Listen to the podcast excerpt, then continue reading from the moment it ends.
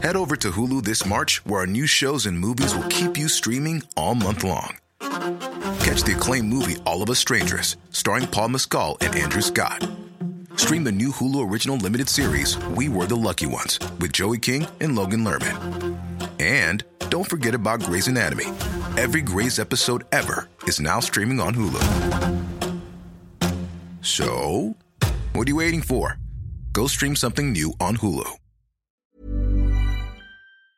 There's a mistake. Moonlight, you guys won Best Picture. Well, there were three of us in this marriage. Ich zitiere, Herr Präsident, mit Verlaub, Sie sind ein Arschloch. Und wenn die Frauen mit den Boys schlafen, dann müssen sie sich hier anfangen. Well, I'm not a crook. Does everybody remember our Nipplegate? Ich nehme diesen Preis nicht an. I did not have sexual relations with that woman. Wenn wir Freunde wären, dann müsstest du so einen Scheiß überhaupt nicht machen. Ich wiederhole, ich gebe Ihnen mein Ehrenwort. Herzlich willkommen bei Ehrenwort, ein Podcast über Skandale. Ich bin Jakob Und ich bin Fabienne. und wir sprechen alle zwei Wochen über die großen und die kleinen Skandale von Politik über Popkultur bis ganz weit zurück in die Geschichte. Und zurück sind auch wir wieder, nämlich aus der Sommerpause. Es geht los, Staffel 3. Und ich muss sagen, ich habe mich jetzt richtig drauf gefreut dann noch die letzten Tage. Mir geht's genauso. Die Tage werden ja jetzt wieder kürzer und es wird wieder kälter. Und da freuen wir uns, dass ihr jetzt nicht nur das You'll Never Walk Alone von Olaf Scholz habt, um euch zu wärmen, sondern auch die frischen Folgen unseres Podcasts. Schön, dass ihr wieder da seid. Ja, und mehr geworden, muss man auch sagen. Mhm. Äh, wir haben viele, viele neue HörerInnen dazugewonnen, die uns auch zum Teil echt liebe Nachrichten geschrieben haben. Ja, vielen Dank dafür. Nicht so, als ob uns die davor nicht auch schon liebe Nachrichten geschrieben hätten. Aber wir haben uns sehr gefreut und wir freuen uns umso mehr, dass ihr jetzt auch in Staffel 3 live mit dabei sein könnt, wenn die Folgen wachsen und ihr nicht mehr nur in den alten Folgen kramen müsst. Lange Rede, kurzer Sinn. Neue Folgen soll es geben. Und du bist heute dran, Fabienne, mit einer brandneuen Folge. Folge 1 von Staffel 3. Verkack's nicht. Kein Druck. ich möchte auch diese Folge ganz gerne mit einer Lesung beginnen, und zwar aus Matthäus 19, 21. Und Jesus sprach zu ihm, Willst du vollkommen sein, so gehe hin, verkaufe, was du hast, und gib's den Armen. So wirst du einen Schatz im Himmel haben, und komm und folge mir nach. Mit diesem Wort zum Sonntag möchte ich die heutige Folge eröffnen und wollte dich gleich zu Beginn fragen, kannst du dich noch erinnern an die Sendung MTV Cribs? Natürlich, ich würde sagen, das war eine meiner absoluten Lieblingssendungen auf MTV. Ich habe das auch geliebt. Meine allerliebste Folge war die, wo man in Missy Elliott's anwesend war. Mhm. Für alle, die es nicht kennen, MTV Cribs war so ein Reality-TV-Format auf MTV, wo man sich so überkrasse Promi-Anwesen angucken konnte. Und bei Missy Elliott hat mich besonders beeindruckt, es gab einen gläsernen Sessel, der gleichzeitig ein Aquarium war. Stark. Habe ich sehr geliebt. Ich habe diese Sendung ohnehin sehr gefeiert. Und im Jahr 2013, in dem spielt unsere Geschichte, da hat ganz Deutschland über eine Immobilie gesprochen, die hätte man locker bei MTV Crips unterbringen können, Mhm. ohne Probleme. Das Problem war nur, dass da nicht etwa ein Promi lebte, sondern ein kirchlicher Würdenträger. Mm. Ein Protzbau auf ewig verbunden mit dem Namen Franz-Peter Thebarts van Elst. Ah, es klingelt ganz, ganz weit hinten in meinem Kopf. Ganz dunkle Erinnerungen sind da. Ja, dunkel soll es auch werden, denn der damalige Limburger Bischof ist mit dem Geld seiner Schäfchen ungefähr so gut umgegangen wie Patricia Schlesinger mit dem Geld der Gebührenzahler. Das hätte man ihm damals vielleicht auch noch durchgehen lassen, hätte er dann nicht auch noch nachweislich gegen das achte Gebot verstoßen, das da lautet, Jakob? Ich bin Agnostiker. Seit meiner Geburt bin ich nicht in der Kirche gewesen. Genau, du sollst nicht falsch Zeugnis reden, Ah. wider deinen Nächsten. Auf gut Deutsch, du sollst nicht lügen. Mhm. Bevor wir jetzt aber zu dieser skandalösen Immobilie kommen, vielleicht vorab noch einige Worte zu Franz-Peter Thebarts van Elst. Ich habe mir überlegt, dass ich ihn im Folgenden einfach nur noch TVE nennen werde. Weil ich kann jetzt unmöglich die nächsten 40 Minuten den Namen Franz-Peter Thebarts van Elst ständig wiederholen. Theberts von Els geht doch auch. Nee, ich finde TVE, Okay, TVE. Ist das so schlecht? TVE, it is. TVE, ist so ein bisschen wie TGW, TVE. Ich Bibel TV. Bibel TV. Mhm. Ich finde es okay. Also TVE. TVE wird 1959 in Kevelaer am Niederrhein geboren, einem 3000 Seelenort und einem der bekanntesten Marienwallfahrtsorte in Nordeuropa. Kurzer Einschub, warum? Weil 1641 irgendein Typ, vermutlich nicht mehr ganz nüchtern, nachts in der Kevelaer Heide rumgefallen ist und dabei dreimal die Stimme der Mutter Gottes vernommen haben will, die ihn mit dem Bau einer Kapelle beauftragt hat. Ist jetzt anderen Leuten in dem Zustand vielleicht auch schon mal so passiert, so oder so ähnlich. Er auf jeden Fall hat diesen Auftrag in die Tat umgesetzt und damit war eigentlich das Standortmarketing für die nächsten 300 Jahre geritzt. Ja. Also ein wirklich sehr katholischer Ort. Die Familie von TVE ist aber gar nicht so urkatholisch. Die Eltern haben einen großen landwirtschaftlichen Betrieb. Und was ich ganz lustig finde, irgendwie, sein Bruder Ludger, der ist heute Professor für Psychiatrie und seine Schwester Josie betreibt heute den Freizeitpark Irland. Stark. Mit Ja. Doppel-R? Ja, Stark. Noch stärker. richtig große touristische Attraktion in Kevelaer, falls jemand mal dort in der Ecke sein Ach, sollte. das Es- ist ein Freizeitpark in ist ein Freizeitpark in Kevelaer mit einem sehr großen Maislabyrinth. Und wer liebt nicht ein gutes Maislabyrinth? Wer könnte da Nein sagen? Also auf nach Kevelaer, kann ich nur sagen. Nach dem Abitur tritt TVE 1978 in das Priesterseminar des Bistums Münster ein und er studiert Philosophie und katholische Theologie an der Westfälischen Wilhelms-Universität und der Universität Freiburg. 1984 empfängt er die Diakonen und ein Jahr später die Priesterweihe. Er promoviert und habilitiert sich dann in Münster und macht sich in Kirchenkreisen und auch schon darüber hinaus durch seine Lehrveranstaltungen und seine Schriften einen Namen, denn er ist vor allem prominent für eine liturgiefixierte Frömmigkeit. So heißt es später in einem Spiegelporträt über Okay. ihn. Also TVE, frisch gebackener Priester, ist sowas wie ein Hidden Gem in seiner Kirche, also ein ungeschliffener Diamant. Er ist schlau, er ist jung, er ist erzkonservativ. Und 2003 ernennt Papst Johannes Paul II. ihn zum Weihbischof von Münster. Weihbischof ist sowas wie der Sidekick des Bischofs. Okay. In der größeren Diözese gibt es Hand. das. Genau, die rechte Mhm. Hand des Bischofs. Und im November 2007 wird TVE dann vom Limburger Domkapitel zum neuen Bischof des Bistums Limburg gewählt und von Papst Benedikt XVI. dazu ernannt. Das Domkapitel, auch hier vielleicht ganz kurz, ist die Stelle, die das Bistum leitet in allen liturgischen und administrativen Fragen. Und als TVE diesen Job annimmt, ist er 48 Jahre alt und er ist damit einer der jüngsten diözesanen Bischöfe ever in Mhm. Deutschland. Also das ist ein wahnsinnig junges Alter, Mhm. um diesen Job zu machen. Im Januar 2008 wird er in der hessischen Staatskanzlei vereidigt, muss auf die Verfassungen der Länder Hessen und Rheinland-Pfalz schwören.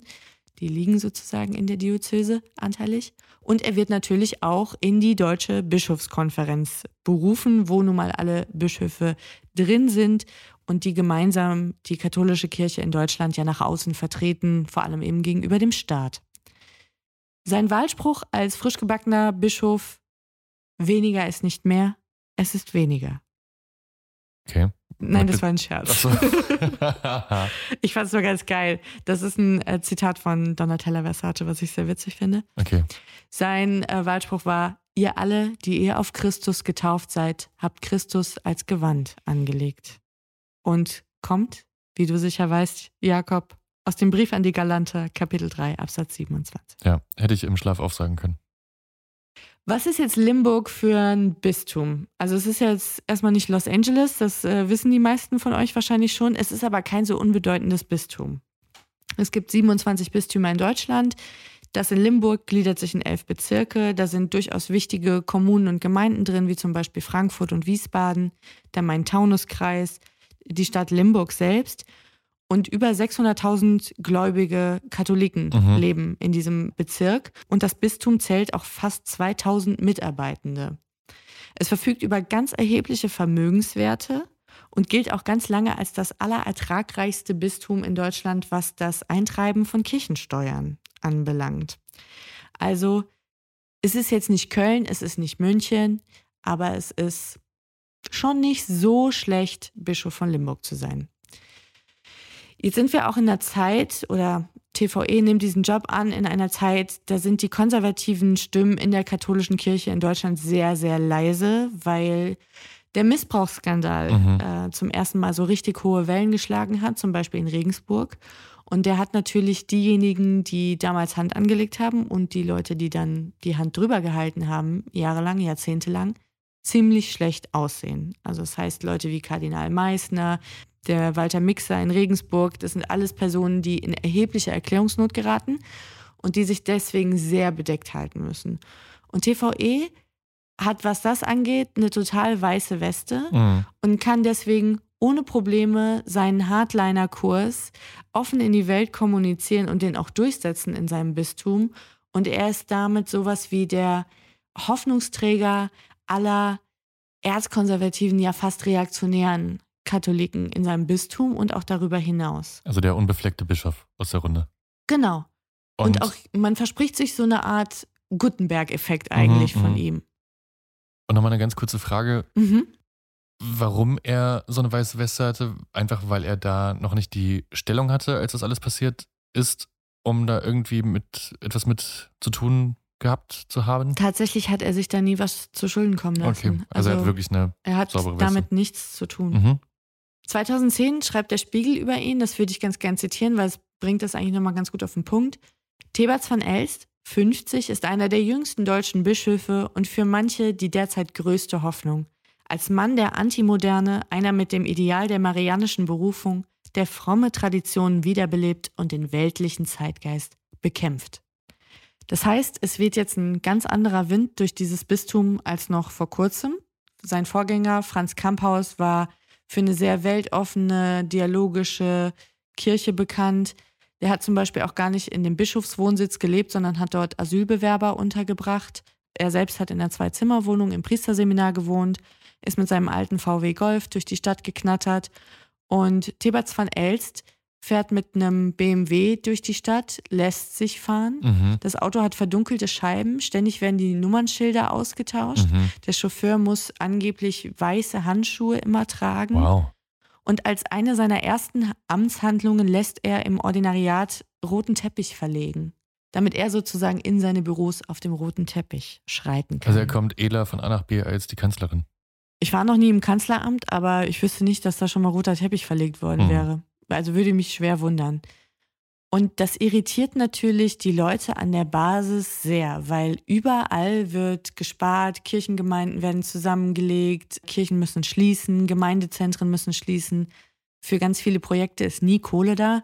Und dann hast du diesen Bischof, der offenbar einen ziemlich poschen Lifestyle an den Tag legt und dem auch der Ritus, dieser klerikale Dünkel irgendwie nachgesagt wird und ein sehr autoritärer Führungsstil.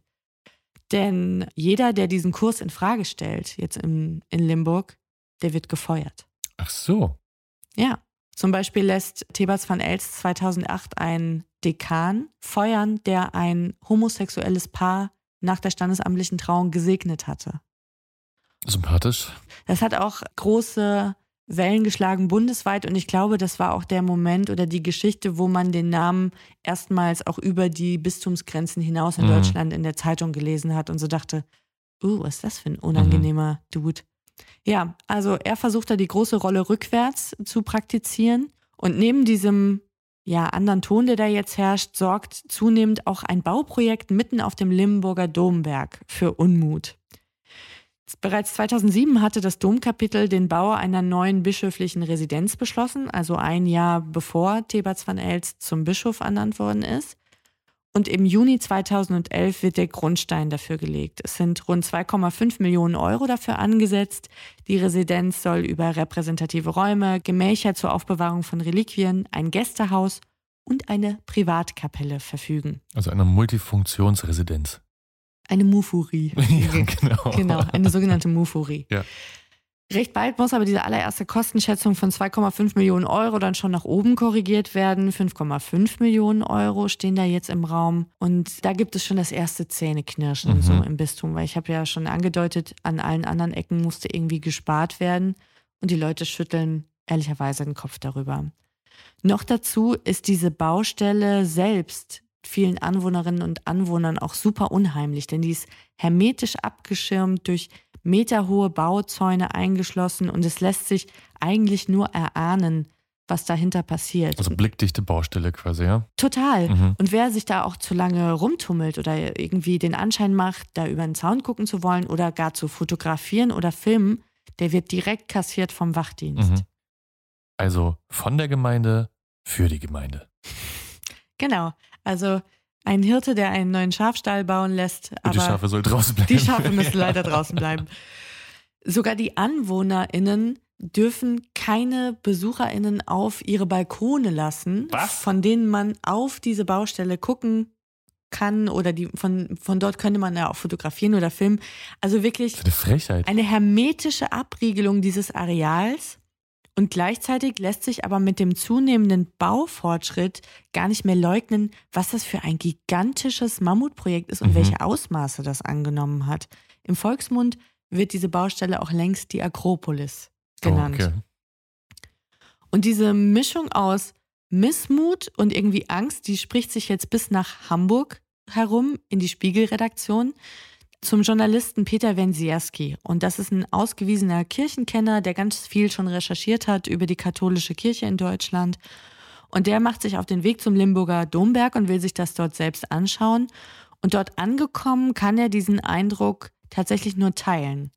Und wie es der Zufall will, läuft er ausgerechnet an diesem Nachmittag, wo er dort ist, TVE über den Weg.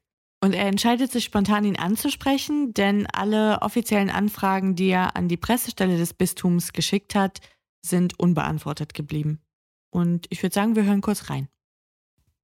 Grüß Gott, grüße Sie, guten Morgen. Ja, ich staune Ihren streng abgeschirmten geheimen Bau an.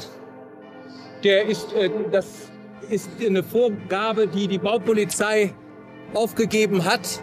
Äh, das müssen Sie mit den Technikern klären. Nee. Das sind Auflagen, die, die gemacht worden sind. Ich habe bei den Nachbarn angerufen, Ja. heute mal vom Balkon gucken. Da sagen Ja. die, sie haben die Auflage, dass niemand vom Balkon gucken darf und fotografieren darf. Das weiß ich nicht. Damit habe ich nichts zu tun. Ich bin nicht mit den technischen Dingen vertraut. Ich weiß nur, dass es Auflagen gibt von Seiten der Sicherheit, die eingehalten werden müssen.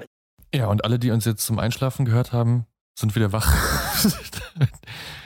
Schöne Atmo im Hintergrund. Ich bin im Schatten einer evangelischen Kirche aufgewachsen. Ich weiß, wie das ist, Mhm. wenn man, wenn es keinen einzigen Sonntag gibt, in dem man rausfinden kann, weil einfach dieses Glockengeläut durch Mark und Bein geht. Okay, aber es ist so ein klassisches, ich weiß von nix, ich bin dafür nicht zuständig. Es ist eine Auflage der Baupolizei, was auch immer das für eine Behörde sein soll. Als Kind wollte ich immer zur Baupolizei, das war mein größter Traum. Ja, ist nicht Bob der Baumeister, der Gewerkschaftsführer der Baupolizist. Baupolizei? ja, genau. Jetzt geht's bei diesem, ja, Interview kann man es ja fast nicht nennen. Er hat sich jetzt den TVE gegriffen, der Wensierski, und er nutzt jetzt auch die Gelegenheit und will ihn noch was ganz anderes fragen.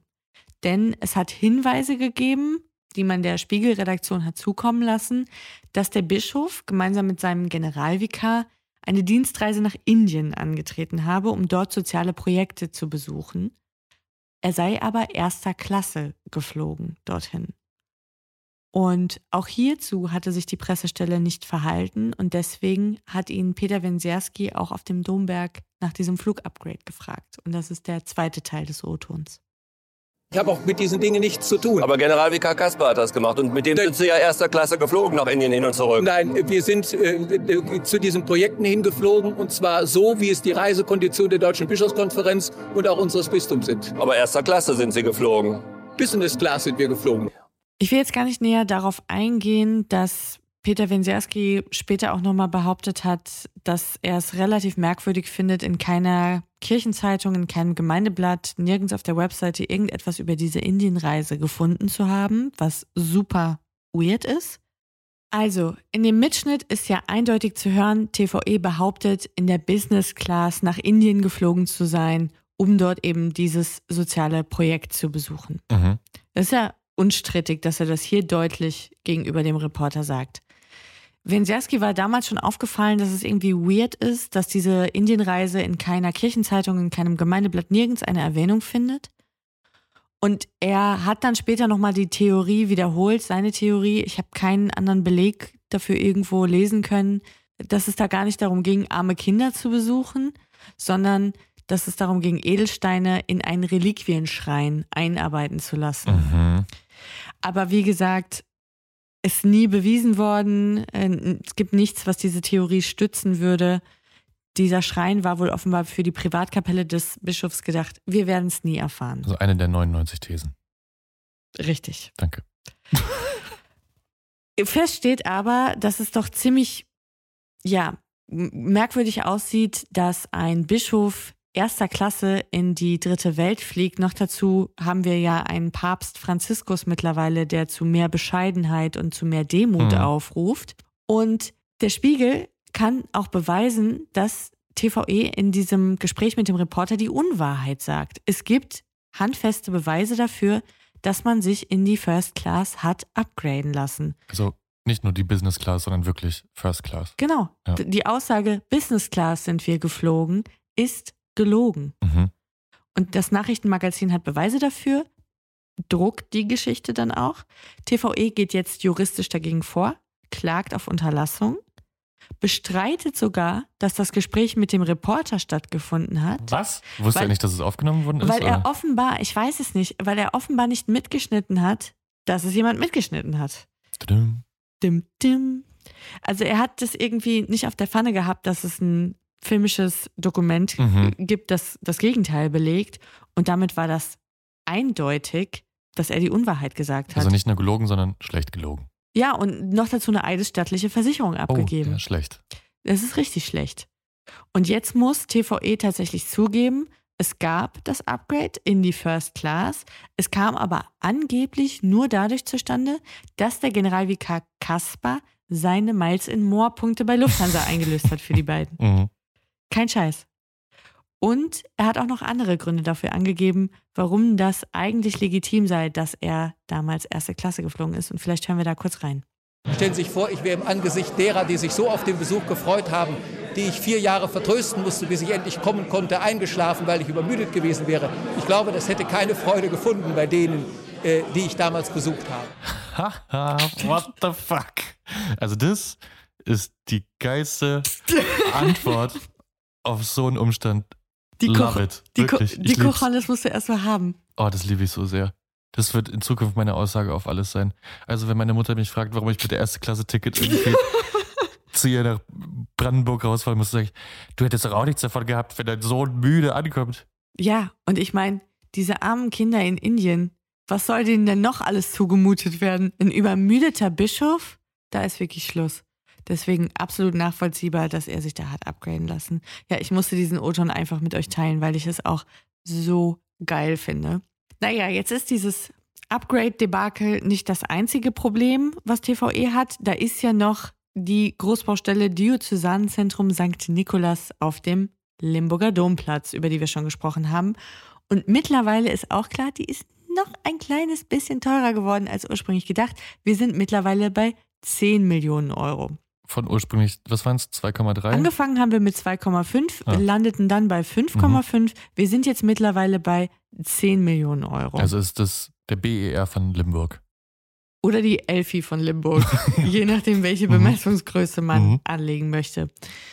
Vielleicht ganz kurz, woher kommt jetzt eigentlich die Kohle für dieses umstrittene Bauprojekt? Das war ein bisschen gestückelt. 2,5 Millionen Euro sollten aus dem öffentlichen Bistumshaushalt kommen. Das ist sozusagen der Topf, in den alle Limburger Katholiken und Katholikinnen, gibt es das Wort? Katholikinnen? ja. Jetzt ja. Ihre Kirchensteuer einzahlen. Und der Rest kommt aus dem Haushalt des bischöflichen Stuhls. Der bischöfliche Stuhl ist sowas wie das Bischofsamt, also die Verwaltung und auch eine juristische Rechtspersönlichkeit, die kann Verträge machen, Vermögen Mhm. verwalten, das erwerben und so weiter. Und jedes Bistum hat so einen bischöflichen Stuhl, der eigentlich nichts anderes ist als ein Schattenhaushalt, so eine Portokasse. Also ein Holding quasi. Ja, da sind die ganzen Vermögenswerte eines Mhm. Bistums drin. Das sind Aktien, Immobilien, Mhm. Kunstschätze, aber auch eben Brauereien, Kliniken, alles Mögliche, was man eben so im Laufe der Jahrhunderte angehäuft, sich erschlichen, ererbt, wie Mhm. auch immer hat. Und im Gegensatz zu dem Bistumshaushalt ist dieser Schattenhaushalt nicht öffentlich. Da guckt auch kein Finanzamt rein oder so. Echt? Die Kirche ist da niemandem irgendwie Rechenschaft schuldig. Mhm. Und diese Töpfe sind mitunter riesig. Alleine TVE soll bei seiner Ankunft in Limburg einen Haushalt des bischöflichen Stuhls vorgefunden haben, der 81 Millionen Euro schwer war. Nettes Taschengeld. Es ist schon eine ganz großzügige Portokasse, kann man so sagen. Und jetzt werden diese Summen auch in jedem Bistum irgendwie anders verwaltet, durch total komplizierte Strukturen. Mal sind es Stiftungen, die anderen haben eine Finanzkammer, die anderen haben einen Vermögensverwaltungsrat oder irgendwelche Ausschüsse. Also es ist auch, glaube ich, nicht ganz unabsichtlich so gemacht, dass selbst wenn du dich als Außenstehender bemühen würdest, das verstehen zu wollen, du erstmal Jahre brauchst, um überhaupt dahinter zu steigen. Und in Limburg ist es so, dass TVE zu Amtsbeginn das Domkapitel, was eigentlich die Finanzaufsicht hat im Bistum, schon mal direkt entmachtet hat und von dieser Finanzaufsicht ausgeschlossen. Und er hat selbst eine neue Struktur ge geschaffen, den Vermögensverwaltungsrat. Und in dem sitzen auch nur von ihm ausgewählte Mitglieder. Und selbst denen hat er nicht die ganze Wahrheit verraten über sein umstrittenes Bauprojekt. Im August 2013 sickert dann durch, dass die Kosten für die neue Residenz mittlerweile zwischen 15 und 20 Millionen Euro liegen. Und das ist der Moment, spätestens das ist der Moment, wo der Bischof wirklich zur Lachnummer der Nation wird. Kannst du dir Mhm, ja denken. mhm. Und wo dieser Skandal gar kein Halten mehr kennt und alle darüber schreiben, alle darüber reden. Von heute Show bis Extra 3 haben alle Comedy-AutorInnen des Landes zu tun und arbeiten sich an diesem Bischof ab. Und mittlerweile wird man sogar im Vatikan nervös und Mhm. schickt einen päpstlichen Gesandten nach Limburg auf den Domberg. Der soll A, TVE mal ins Gebet nehmen und zweitens mal gucken, was ist da jetzt eigentlich wirklich Phase mit diesem Bauprojekt und wie teuer wird das jetzt hier noch? Ja, Zumal, also du hast es ja gerade erklärt, dass wie viel waren abgedeckt? Zweieinhalb durch Kirchensteuergeld. Durch, genau, durch das Genau. Kirchensteuergeld. Und der Rest wird dann eigentlich direkt aus diesem Holding-Topf sozusagen. Das ist ja Ja. danach auch einfach weg. Das ist ja nicht so, dass es wieder reinvestiert werden kann. Ne? Nein. Also keine liquide Masse oder so. Nein. Genau. Okay, also der macht einfach mal die Schatzkammer leer sozusagen mit dem Ding. So könnte man sagen. Und mittlerweile kritisieren ihn auch richtig viele Priester in seinem Bistum direkt von der Kanzel aus, ernten dafür Applaus von den Gläubigen. Es gibt offene Briefe, die kursieren, die vierstellig Unterzeichner finden. Es gibt aber auch Unterstützergruppen, die pro TVE sind, auch wenn sie zahlenmäßig deutlich kleiner sind und leiser, zum Beispiel das Erzkonservative Forum Deutscher Katholiken. Aber da sind zum Teil sehr mächtige Männer dabei, zum Beispiel auch der Kölner Kardinal Meissner, der TVE als Opfer einer medialen Hetzkampagne sieht. Ach so. Die Pressestelle des Bistums bemüht sich um Schadensbegrenzung. In einem Brief an die Gläubigen im Bistum schreibt TVE, dass es rückblickend Dinge gäbe, die er anders angehen würde. Er verspricht Aufklärung und bittet um Geduld, Vertrauen und das Gebet der Gläubigen. Das braucht er jetzt. Wie sagt man in den Staaten immer, wenn irgendeine Tragödie passiert? Thoughts and Prayers. Des Weiteren lässt er wissen, manches, was in den letzten Wochen gesagt und geschrieben worden ist, hat mich verletzt, anderes hat mich auch nachdenklich gemacht. Lassen Sie uns aufeinander zugehen. Ich schätze Ihre skeptischen und kritischen Fragen, aber noch mehr brauche ich Ihr Vertrauen. Und wenn du dir aber so Berichterstattung aus der Zeit anguckst, hat man jetzt nicht so unbedingt den Eindruck, dass der Bischof skeptische und kritische Nachfragen schätzt, denn sei es auf Veranstaltungen oder sonst wo, er entzieht sich ständig den Reporterinnen und Reportern und auch die Pressestelle ignoriert konsequent irgendwelche Anfragen, die da eingehen. Es gibt dann sowas wie einen Tag der offenen Tür. Er versucht damit irgendwie, glaube ich, Transparenz oder eine neue Offenheit zu, zu vermitteln. Er lädt also Gläubige aus dem Bistum in dieses Palazzo ja mittlerweile ein. Ist das denn jetzt fertig inzwischen? Inzwischen ist es fertig. Mhm. Und er will einmal demonstrieren, dass dieser ganze Invest sich doch äh, hier durchaus auch gelohnt hat. Und der Spiegel ist auch bei diesem Besuch dabei und schreibt später, die alte Vikarie, in der Thebats van Elst seinen Dienstsitz genommen hat, ist ein imposanter Fachwerkbau aus dem Mittelalter, dem Dom unmittelbar gegenüber gelegen. Das Innere ist eine Mischung aus Zahnarztpraxis und Museum. Weiße Wände, heller Holzfußboden, dazu das aufgearbeitete Fachwerk, Putzenglasscheiben und indirektes Licht. An den Wänden hängen Radierungen und alte Handschriften, auf dem Boden liegt ein Perserteppich, auf den Schreibtischen stehen Computer und kabellose Tastaturen. Es gibt so einen Spiegel-TV-Beitrag, wo dieser Rundgang dann auch nochmal filmisch dokumentiert wurde. Und da siehst du wirklich zum Teil Also ein ganz kleiner Teil der Leute ist wirklich auch begeistert. Mhm. Und der andere Teil ist wirklich kurz davor, vom Glauben abzufallen, Mhm. weil die das Gefühl haben, sie gehen jetzt hier durch das Schloss Neuschwanstein ihrer Gemeinde. Und ein Mann ist so ein Rentner, total knuffig, ist völlig fassungslos und erzählt dann auch den Reportern, dass in seinem Heimatort Eschborn das Gemeindezentrum abgerissen werden musste, weil die Kirche die Heizkosten nicht mehr tragen wollte. Alter, unglaublich. Und dann gehst du durch diesen Palast Mhm. und fragst dich ja wirklich, ähm, ja, okay, alles klar, ich finde alleine raus. Mhm. Da ich davon ausgehe, dass die wenigsten von euch bei diesem Rundgang damals dabei waren in Limburg, waren wir mal so frei, uns die schönsten Bilder auszusuchen von der bischöflichen Residenz und die haben wir natürlich auch auf Instagram gepostet für euch. Zückt die Handys, guckt es euch jetzt parallel an, gewinnt einen Eindruck von den Räumlichkeiten. Das ist, glaube ich, einfacher, als sie jetzt umständlich für euch zu beschreiben. At Ehrenwort Podcast für alle die, die uns noch nicht folgen. Dort, ja, gibt es das MTV Crips aus Limburg Ja, genau. für Arme. Mhm. Oder vielleicht auch gar nicht so arme. Am 7. Oktober wird dann bekannt, dass der Bau doch noch etwas teurer war. Laber dich, was? Doch, es ist aber das letzte. No, noch nicht ganz. Es ist die vorletzte Okay. Zahl. Ehrenwort wird gesponsert von HelloFresh. Jetzt ist es gerade ja nicht so, als hätten wir zu wenig zu tun. Nee, das stimmt. In letzter Zeit ist echt ganz gut was los. Und ich bin da ganz ehrlich, ich bin super dankbar für alles, was uns auch nur ein bisschen Stress erspart. Denn es gibt wirklich schönere Dinge, als sich nach Feierabend noch ein Rezept rauszusuchen und dann nochmal in den Supermarkt zu rennen. Mit HelloFresh wird euch zumindest diese Sorge abgenommen. Ihr könnt aus über 30 abwechslungsreichen Gerichten das auswählen, was ihr immer schon mal ausprobieren oder nachkochen wolltet oder was euch gerade in den Speiseplan passt und lasst euch die Zutaten dafür ganz bequem nach Hause liefern. Nur kochen müsst ihr dann noch selbst und das ist dank der Rezeptkarten, die mitgeliefert werden, sowas von easy, das kriegt jeder hin. Und mit dem Rabattcode Ehrenwort spart ihr jetzt bis zu 120 Euro bei der Lieferung nach Deutschland, bis zu 130 Euro bei Lieferungen nach Österreich und bis zu 140 Franken, wenn ihr in die Schweiz bestellt. Hopp Schwyz. Das Abo ist ganz flexibel und ihr könnt die Lieferungen jederzeit anpassen, pausieren oder problemlos auch kündigen. Übrigens, der Rabattcode Ehrenwort ist auch dann gültig, wenn ihr in der Vergangenheit schon mal bei HelloFresh bestellt habt. Und die erste Box gibt sogar versandkostenfrei. Alle Angebote und Links findet ihr wie immer in der Folgenbeschreibung. Und jetzt zurück zur Folge. Mittlerweile sind wir bei Baukosten von 31 Millionen Kann Euro. nicht dein Ernst sein. Also nochmal ganz kurz zur Erinnerung für diejenigen, die wir hier verloren haben bei dieser Matheaufgabe. Wir waren am Anfang bei 2,5 Millionen Euro, dann bei 5,5, später bei 10 Millionen Euro, dann irgendwo zwischen 15 und 20 und mittlerweile sind wir bei 31 Millionen Euro. Die Kirchenfolge von Der Preis ist heiß.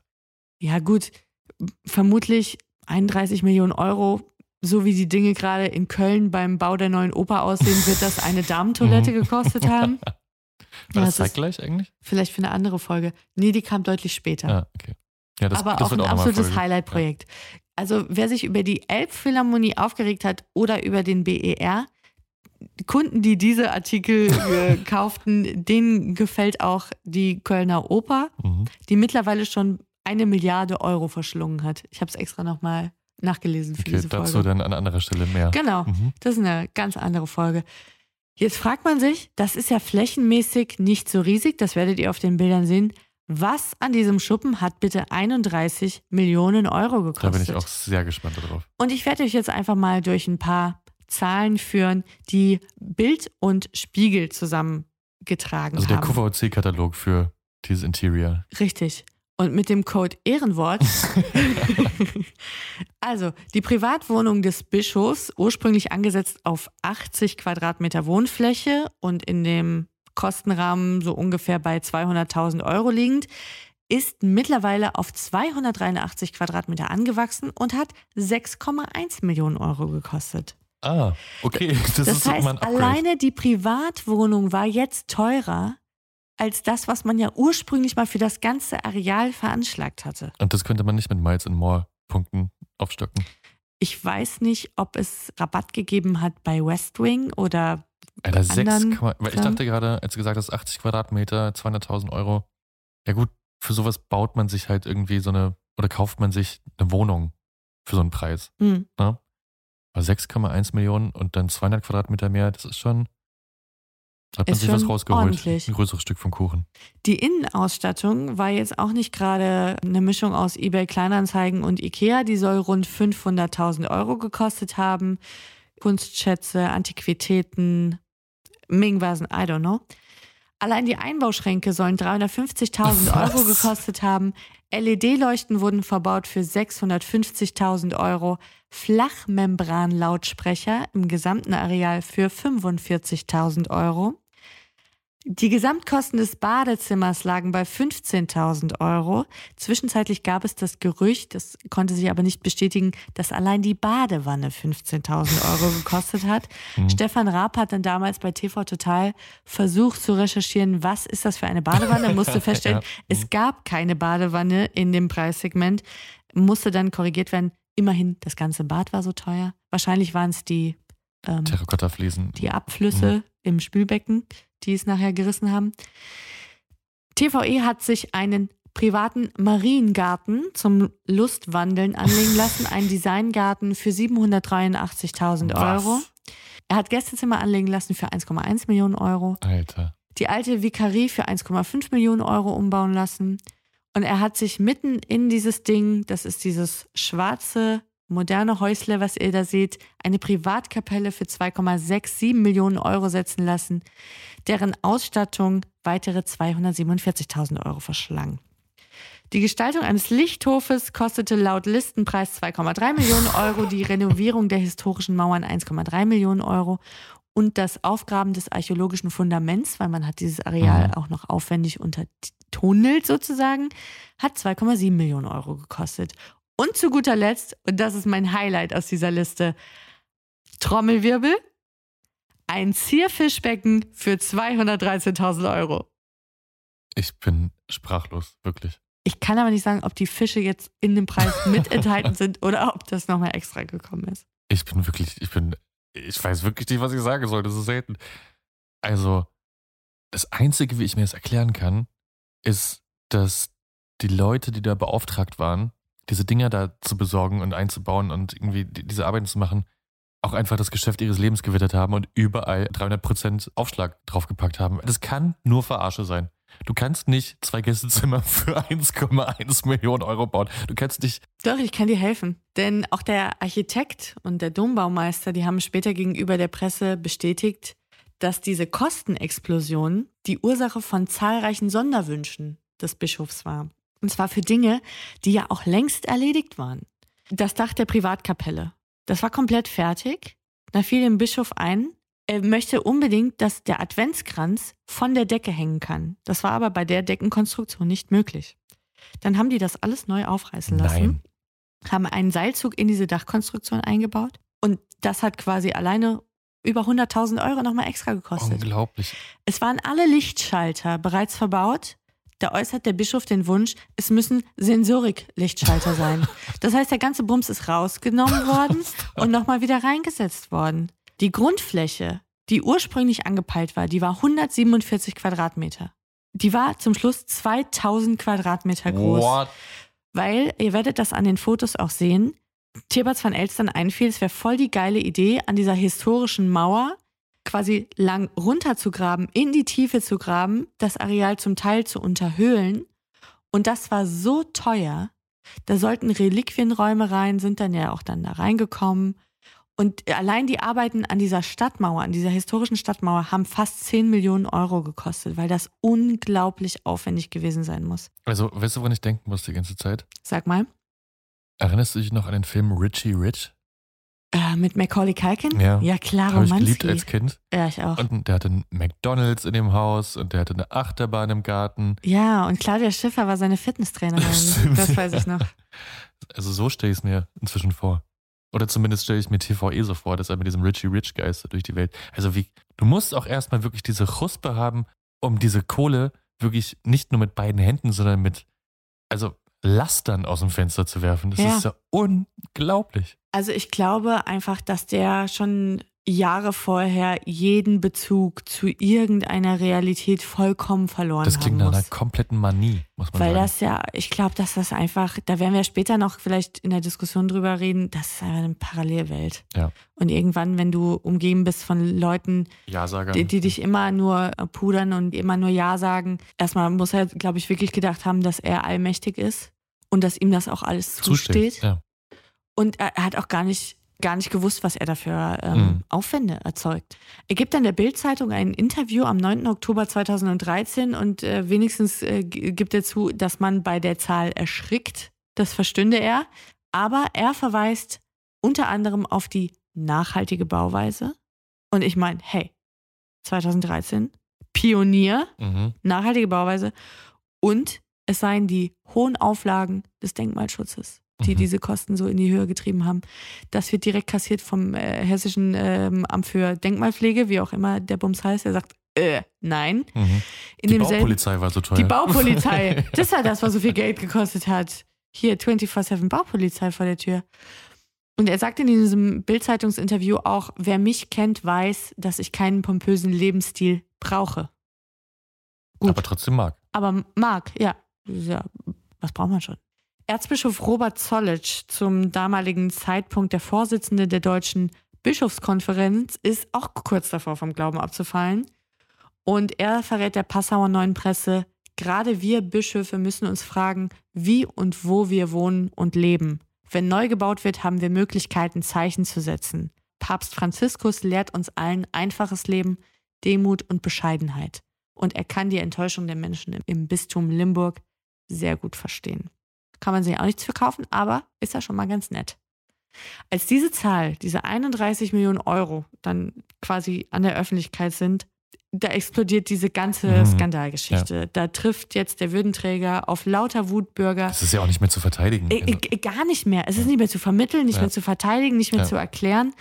Es gibt Demonstrationen vor diesem Limburger Dom. Es gibt eine Lichtinstallation von einem Künstler aus Protest. Es gibt Dutzende Briefe. Es gibt laute Rücktrittsforderungen aus der Kirche, aus Christoph der Politik. verhüllt das Haus. Christoph verhüllt den Dom, aber es gibt nicht genügend Stoff. Ja. Es, ist, äh, es ist alles hochdramatisch. Aber TVE muss freiwillig zurücktreten. Es gibt keine andere Möglichkeit, außer die Amtsenthebung durch den Papst. Das ist ja das Nächste. Ab diesem Level Bischof kann ja auch keiner Mhm. mehr was, außer der Papst. Und da musst du schon gehörig verkacken. Mhm. Diese Unsumme von 31 Millionen Euro, die führt jetzt auch dazu, dass bei der Staatsanwaltschaft in Limburg zwölf Strafanzeigen eingehen Ach. wegen des Verdachts der Untreue gegen den Bischof und gegen den Vermögensverwaltungsrat, dessen Aufgabe es ja gewesen wäre, diese Finanzen im Blick Mhm. zu halten. Und auch die Deutsche Bischofskonferenz setzt jetzt eine Prüfungskommission ein, um nachzuvollziehen, wer da jetzt eigentlich was gewusst hat und die Verantwortung dafür trägt. Und während in der deutschen Presse TVE nur noch der Protzbischof genannt Mhm. wird, übrigens im Jahr 2013 Platz zwei zum Wort des Jahres Ah. hinter GroKo, Mhm. Oh, stark. ähm, haben die Amerikaner zum Beispiel einen ganz anderen Spitznamen. Vielleicht hören wir mal kurz ins amerikanische Frühstücksfernsehen, CBS This Morning. Unbedingt. If you've heard about someone putting a $20,000 bathtub into a renovation or adding a landscape garden for over a million bucks, you might think Hollywood star or dot-com billionaire. You wouldn't think of the man who's come to be known as the Bishop of Bling. Not a good thing to be called when the leader of the church sees himself as a pope of the poor. Zwei Dinge, die ich daran liebe. Eins, man merkt, dass der Euro 2013 noch deutlich mehr wert war als heute. Richtig. 15.000 Euro sind 20.000 Dollar. Good times. Lange vorbei. Und Bishop of Bling, das ist einer der coolsten Rap-Namen aller Zeiten. Ja. Bishop of Bling. Ich habe in, in einem englischsprachigen Outlet Swanky Bishop gelesen. Swanky Bishop ist auch gut. Fand ja. ich auch nicht so schlecht. Aber Bishop of Bling ist schon weit vorne auf jeden Fall. Also, ist der Ruf erst ruiniert, lebt es sich ganz ungeniert. Die völlig aus dem Ruder gelaufene Bischofsresidenz ist ja, wie du dich erinnerst und ihr euch vielleicht auch erinnert, nicht das einzige Thema. Wir hatten ja schon gesprochen über diese falsche Äußerung im Zusammenhang mit dem Upgrade bei dem Indienflug. Hm. Interessiert das da überhaupt noch jemanden, ja? Ja, vor allem die Staatsanwaltschaft in Hamburg. Oh. Denn am 10. Oktober gibt die bekannt, dass sie Strafbefehl gegen den Bischof gestellt hat, wegen der falschen eidesstattlichen Versicherung, die damals abgegeben Ach, stimmt, worden das hatte ich ganz vergessen, dass er die abgegeben hat bei der Unterlassungsklage, ne? Ganz genau. Und jetzt ist sogar der Moment, wo die letzten Leute, die ihm noch den Rücken freigehalten haben, zum Beispiel Kardinal Meissner, sagen, nee, sorry, also hier werfe selbst ich jetzt das Handtuch, ich kann diesen Mann nicht mehr unterstützen. Also die Luft für ihn, die wird immer dünner.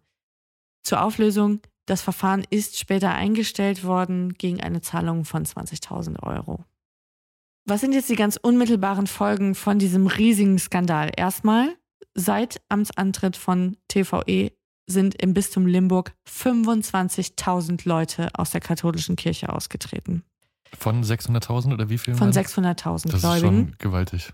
Das ist keine kleine Zahl. Es gibt bundesweit einen kompletten Einbruch von Spendengeldern für alle möglichen kirchlichen Träger, wie zum Beispiel die Caritas. Und über 4000 Gläubige im Bistum unterschreiben einen offenen Brief, in dem die Absetzung des Bischofs gefordert wird. Und der wird jetzt auch nach Rom zitiert und legt, wie er es so schön sagt, sein Schicksal in die Hände des Heiligen Vaters. Diesmal reist er mit dem Billigflieger Ryanair.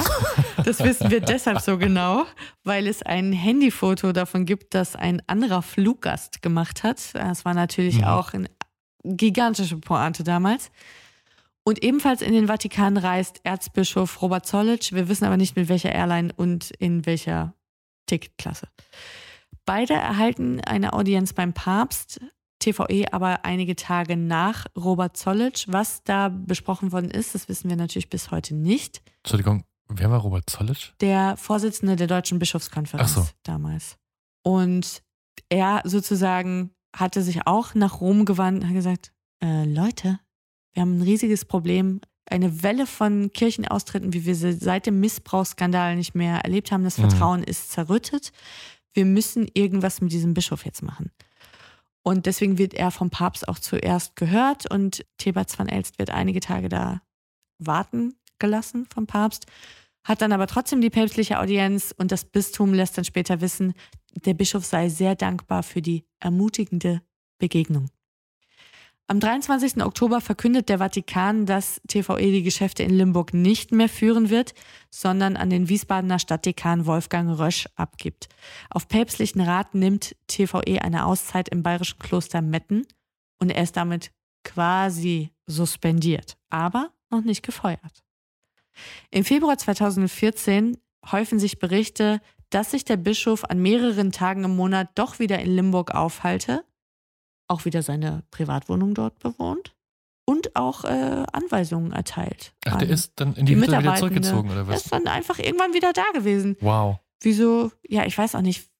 Ich hätte vielleicht die Schlösser auch ausgetauscht. Dann äh, hätte jetzt ja kostenmäßig auch nicht mehr den ganz großen Unterschied gemacht, aber egal. Und das sorgt aber für Verunsicherung natürlich bei den Leuten in Limburg, weil sie sich fragen, ähm, oh Gott, kommt er jetzt am Ende zurück? Äh, ist er wieder da? War das jetzt hier nur so ein Übergang?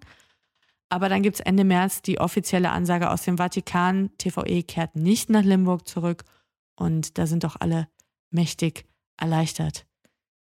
Inzwischen, und das ist die letzte Zahl hoffentlich, die ich präsentiere, hat man die Baukosten großzügig auf 40 Millionen Euro auf aufrunden müssen. Alter, es darf nicht wahr sein. Aufgrund von Schäden, die am Pflaster entstanden sind und an den umliegenden Gebäuden und Fassaden, die durch die Baumaßnahmen beschädigt wurden. Ach was. Das meinte ich, dass diese, dass die Arbeiten an dieser historischen Ja, ja. Stadtmauer, die sind so tief in das Erdreich Ja, rein, dass die natürlich überall dafür gesorgt haben, Dass Wände dass, reißen dass und die Wände Böden reißen aufreißen. und so weiter. Und da sind auch nochmal massive Schäden entstanden, die natürlich auch zu bezahlen waren.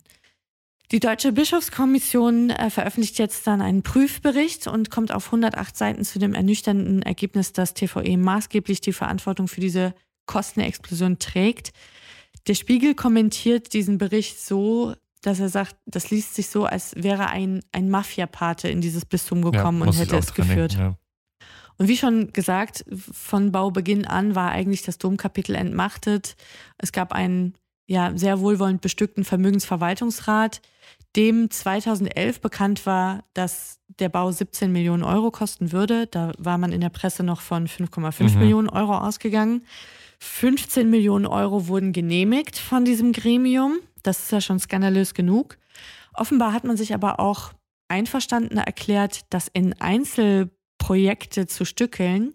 Denn es gibt eine Regelung, dass solche Ausgaben erst ab einer Grenze von 5 Millionen Euro im Vatikan gemeldet werden müssen. Ach so, also es ist quasi wie so eine Compliance umgehen, indem man sagt, es gibt keine Geschenke über 500 Euro und Genau. deswegen schenkt man einfach dann 500 Sachen im Wert von ja, Ja. 100 Euro. 100 Euro. Also genau, dann hat man irgendwie gesagt, hier, das ist das Projekt Kapelle, das ist das Projekt Garten, das ist das Projekt Garage. Das Projekt Und- Scheißhaus. Es wird wahrscheinlich einen anderen Arbeitstitel gehabt haben, aber im Grunde Der genommen Stuhl. schon.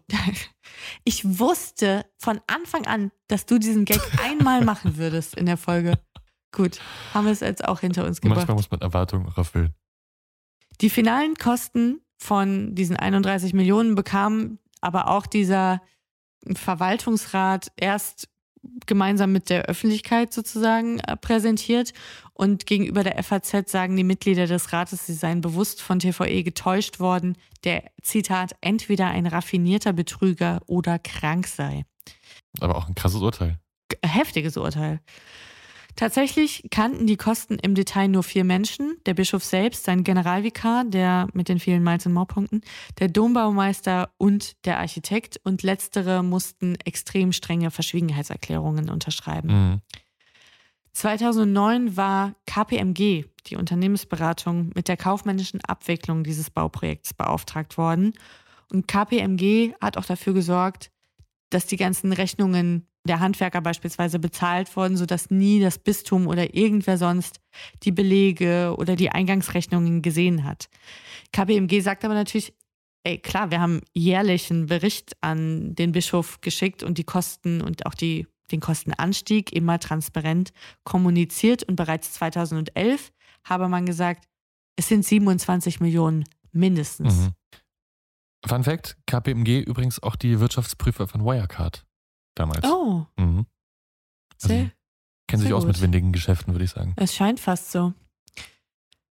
Naja, aber gegenüber dem Bistum zumindest haben sie sich nichts zu Schulden kommen lassen. Also 27 Millionen Euro waren kommuniziert zu einem Zeitpunkt, wo dieses Gremium 17 Millionen Euro dachte. Mhm. Und es da gab dann noch Monate später einen Rundbrief an die Gläubigen im Bistum.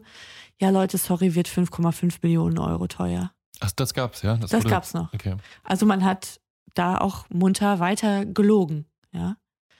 Der geschasste Bischof widerspricht sogar nach seiner Entlassung diesem Bericht und äh, schiebt seinem Ex-Generalvikar alles in die Schuhe. Er selbst sei als Bischof weder Finanz- noch Bauchfachmann. Ich meine, Unglaublich. was ich auch ganz interessant fand, was ich gelesen habe im Zuge der Recherche, ist diese Vermögenswerte, die in diesem bischöflichen Stuhlhaushalt drin sind. Das ist, da kannst du ja nicht einfach zum Automat gehen und dir Geld holen in diesen Summen. Offenbar hat man, um schnell an, an Geld zu kommen, Vermögenswerte dann veräußert zu einem deutlich geringeren Preis. So hat zum Beispiel dieser bischöfliche Stuhl zur Finanzierung des Baus, so vermutet man, Immobilien in Frankfurt im Wert von 6,5 Millionen Euro verkauft an das Bistum. Ah, guter Deal. Und das funktioniert doch auch nicht anders als diese Shisha-Bar-Sachen, Mhm. oder? ja, als hier äh, Matratzenkonkord. Das ist die Mafia. Ja, Ja. das ist doch genau das Insolvent Gleiche. gehen und an sich selbst verkaufen. Das ist der Genau. alte Trick, ja. Und deswegen kann ja auch niemand, weil das, das haben ja ganz lange noch die Leute behauptet, die ihn dann in Schutz genommen haben, dass sie gesagt haben, ja, das war ja gar kein Kirchensteuergeld und so. Sorry, das kann niemand ausschließen. Ja.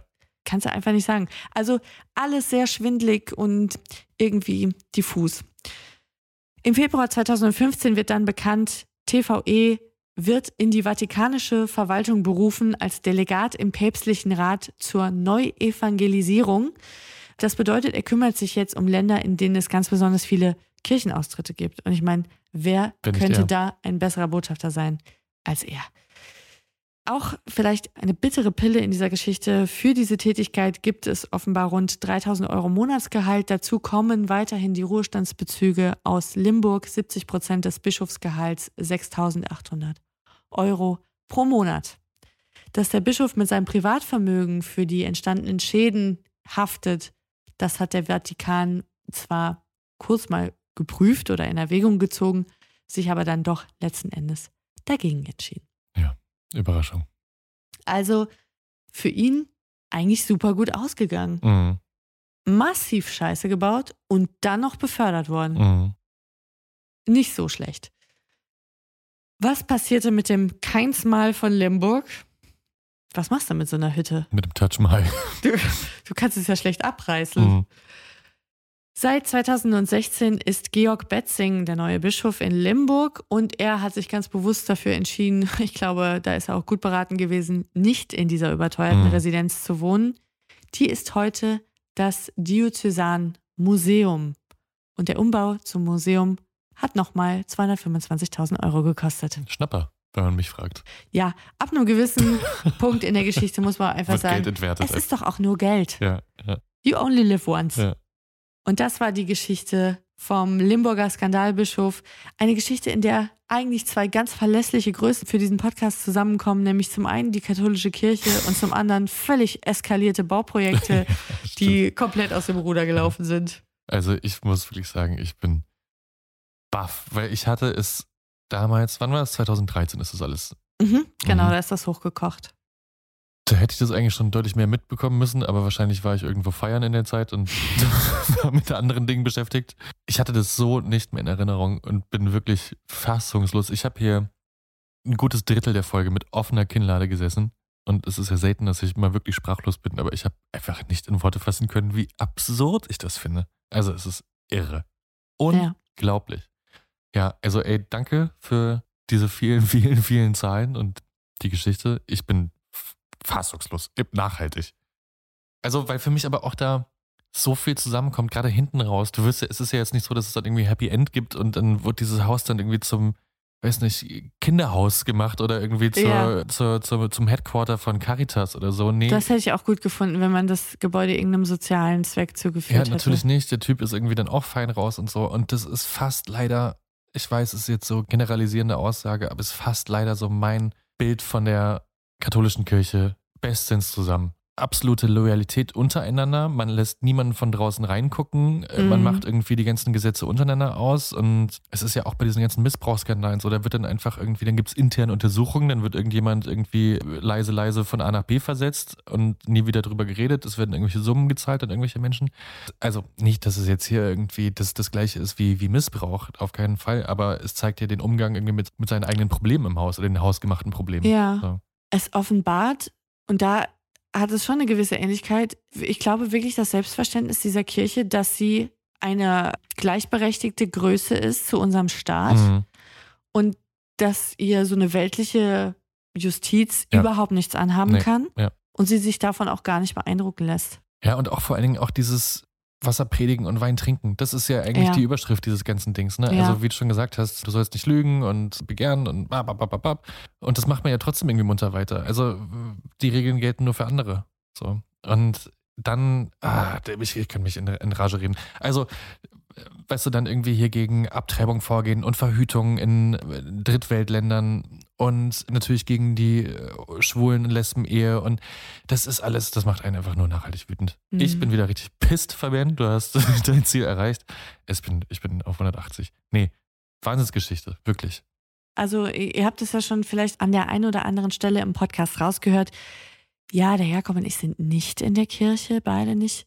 Jakob, du warst nie in einer? Nee, meine Familie auch nicht. Ich war ja schon. evangelisch, ich bin getauft, ich bin konfirmiert, ich bin auch gerne in die Kirche gegangen als junges Mädel. Ich komme auch aus einer Gegend, wo das Freizeitangebot eigentlich aus dem besteht, was die Kirche nun mal organisieren kann.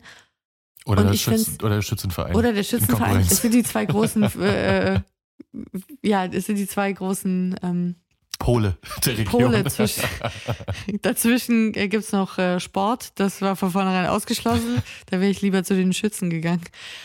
Es tut mir im Herzen leid, dass sich dieser Verein, also dass die sich so selbst abschaffen. Mhm. Weißt du? Weil an und für sich versteht das auch nicht als Kritik an irgendjemandem, der gläubig ist. Überhaupt nicht. Das legt mir gar nichts ferner. Im Gegenteil. Mir tut's wirklich leid und das tut mir auch an dieser Geschichte leid für die Menschen, die sich wirklich engagieren, die gerne in der Kirche Ja. sind, die an der Basis die ganze Arbeit machen. Ehrenamtlich. Die ehrenamtlich die Kirchen pflegen, bei den Gottesdiensten helfen, die Mhm. Gemeindefeste organisieren, für den Mhm. Kuchenbazar backen, die Alten pflegen, sich kümmern, die Kirchenfreizeiten betreuen und, und, und. Denen immer die Mittel gekürzt werden bei jeder Gelegenheit. Ja. Den wird alles gekürzt, den wird ständig von Bug geschissen, wenn die Leute werden gemobbt und rausgeekelt, wenn sie geschieden sind, wenn sie schwul sind, wenn sie sonst was sind. Und das ist so schlimm, weil ohne diese Leute wäre diese Kirche nichts. Ohne diese Leute wäre das ein, ein Karnevalsverein. Es ist einfach so. Ich habe das auch gedacht, als jetzt ist ganz lustig. Diese Woche beim Fernsehpreis sind sie ausgezeichnet worden, zu Recht. Äh, Wir haben das auch gesehen, die ARD-Doku, wie Gott uns schuf. Wollte ich gerade erzählen, das fand ich eine Wahnsinnsdokumentation. Super beeindruckende Dokumentation. Schaut ihr euch unbedingt an in der ARD-Mediathek oder guckt ihr an, was diese Frauen auf die Beine stellen bei Maria 2.0. Die Mhm. sagen, hey, wir, wir sind gerne in der Kirche. Äh, Wir, wir möchten gerne den Glauben so leben, aber wir möchten bitte nicht weiter als Menschen zweiter Klasse hier behandelt werden. Wo ist das Problem? Und es wundert mich leider überhaupt nicht und es tut mir auch überhaupt nicht leid, dass in Köln regelmäßig die Server abstürzen äh, beim Mhm. Bürgeramt, weil die Leute einfach so zahlreich aus der Kirche rennen. Weil wenn die ihr Angebot nicht ändern, ist dieser Laden in zehn Jahren erledigt. Und Das glaube ich die Welt nicht. wäre ein besserer Ort. Das glaube ich nicht, dass, die, dass es in zehn Jahren erledigt ist. Doch, ich gebe diesem Ganzen, guck's dir doch an. Ist ja einfach nur eine Frage des äh, Wegsterbens. Ja, ich, in, in Deutschland, in einigen Teilen von Deutschland vielleicht, ich glaube in anderen sehr katholischen Ländern sieht das auch wieder anders aus. Und ich meine, Skandale in der katholischen Kirche, die gibt es auch nicht erst seit den 2000ern, sondern auch schon weit davor. Und ich glaube, genau aus dem Grund machen sie so weiter, wie sie es immer tun. Genauso wie unser anderer liebster, anderer liebster Karnevalsverein in diesem Podcast, die FIFA. Das ist dasselbe System. Das ist, du hast, du hast ein Monopol auf was. Und die haben Monopol, äh, nicht ganz ein Monopol, aber Monopol auf diesen Teil des Glaubens zumindest. Und da gibt es äh, keine direkte Konkurrenz. Also wenn du Katholik bist, dann bist du immer Katholik. Doch, es gibt so viel Konkurrenz. Kannst du den Evangelischen gehen Ja, oder klar, Buddhist werden indem du oder deinen Glauben Coach indem, werden. indem du deinen Glauben änderst, ja, aber wenn du jetzt Katholik bist und du bist überzeugter Katholik und dann sagst du nicht, okay, morgen bin ich, äh, weiß nicht, Protestant oder griechisch-orthodox. Kannst du machen. Das Ding ist, äh, ich glaube, die Konsequenz, die viele Leute äh, ziehen, die sagen ja, ich bin sehr wohl gläubig, ich bin sehr wohl katholisch gläubig, Aber nicht mehr Teil der Kirche. aber ja. ich bin nicht mehr Teil dieser Institution Ja. Kirche, weil das, was mir da angeboten wird, äh, tut mir leid. Nicht nur, dass es mir nichts mehr gibt, ich kann es auch in weiten Teilen einfach nicht mehr tragen, weil es so rückschritt, äh, rückschrittlich ist. Rückschrittlich? Ist das ein Wort? Jetzt ist es eins. Das zweite Wort, was ich heute erfunden habe. Yay. Und mit der FIFA ist auch ein Sauhaufen, ja, das stimmt. Aber die FIFA kriegt wenigstens nicht einfach leistungslos seit Hunderten von Jahren Geld vom Staat. Weil ich habe mir auch im Zuge dieser Recherche und äh, der ganzen Finanzierungsgeschichte, wie funktioniert das bei der Kirche, auch so ein bisschen angeguckt, wo kommt eigentlich dieses Kirchenvermögen her? Und wie gehen die mit ihren Finanzen um?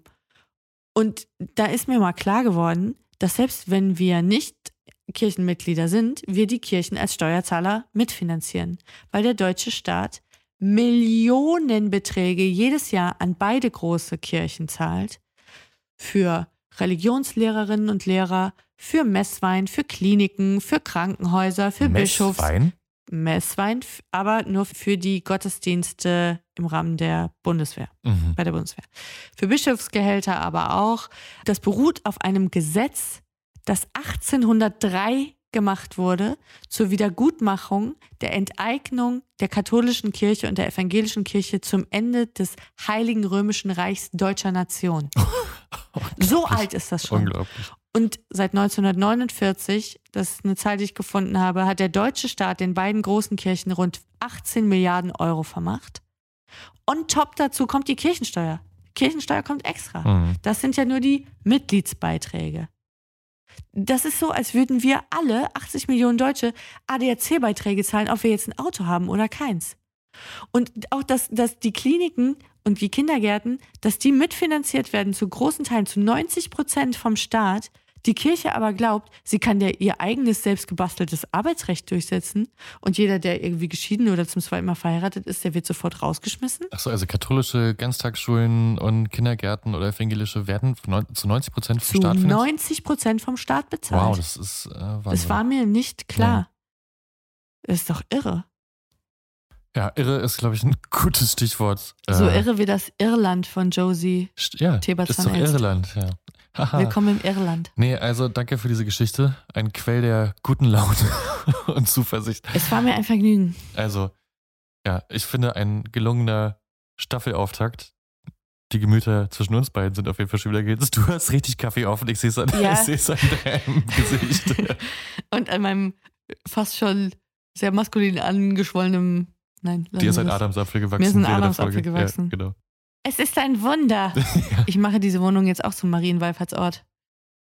Ja, also vielen Dank. Ich hoffe, es hat euch allen da draußen auch gefallen. Das hoffe ich auch. Und wie gesagt, wenn ihr Angehörige der katholischen Kirche seid, fühlt euch durch uns nicht angegriffen. Nein, gar nicht. Wirklich nicht. Nichts liegt mir ferner. Alles Nötige, was ihr wissen müsst, alle Links, die wichtig sind, gibt es wie gewohnt in den Shownotes. Und Mhm. wie wir schon vorhin erwähnt hatten, die Bilder dieser Residenz, die findet ihr bei uns auf Instagram. Guckt doch mal vorbei. Genau, ich frage dich noch, was du nächstes Mal machst bei Ehrenwort, ob du schon was verraten willst. Auf mehrfachen Wunsch in unseren Nachrichten gibt es nächstes Mal wieder etwas Popkulturelles. Ich kann so viel sagen, es geht um Musik und einen Musikpreis. Es geht mal wieder um eine Preisverleihung. Wir haben es seit der ersten Staffel nicht gehabt. Uh, Und alles weitere erfahrt ihr dann in 14 Tagen. sehr schön. Ihr seht also, Themenvorschläge machen zahlt sich aus. Das könnt ihr weiterhin tun über den Instagram-Kanal oder ihr schreibt eine E-Mail ehrenwortpodcast at gmail.com. Wir freuen uns auch über Reviews bei Apple Podcasts oder bei Spotify. Denn eher geht ein Kamel durch ein Nadelöhr, als dass ein ungereviewter Podcast in die Podcast-Charts gelangt. Ihr merkt, es ist Zeit aufzuhören. In diesem Sinne, Bleibt sauber. tschüss. Tschüss.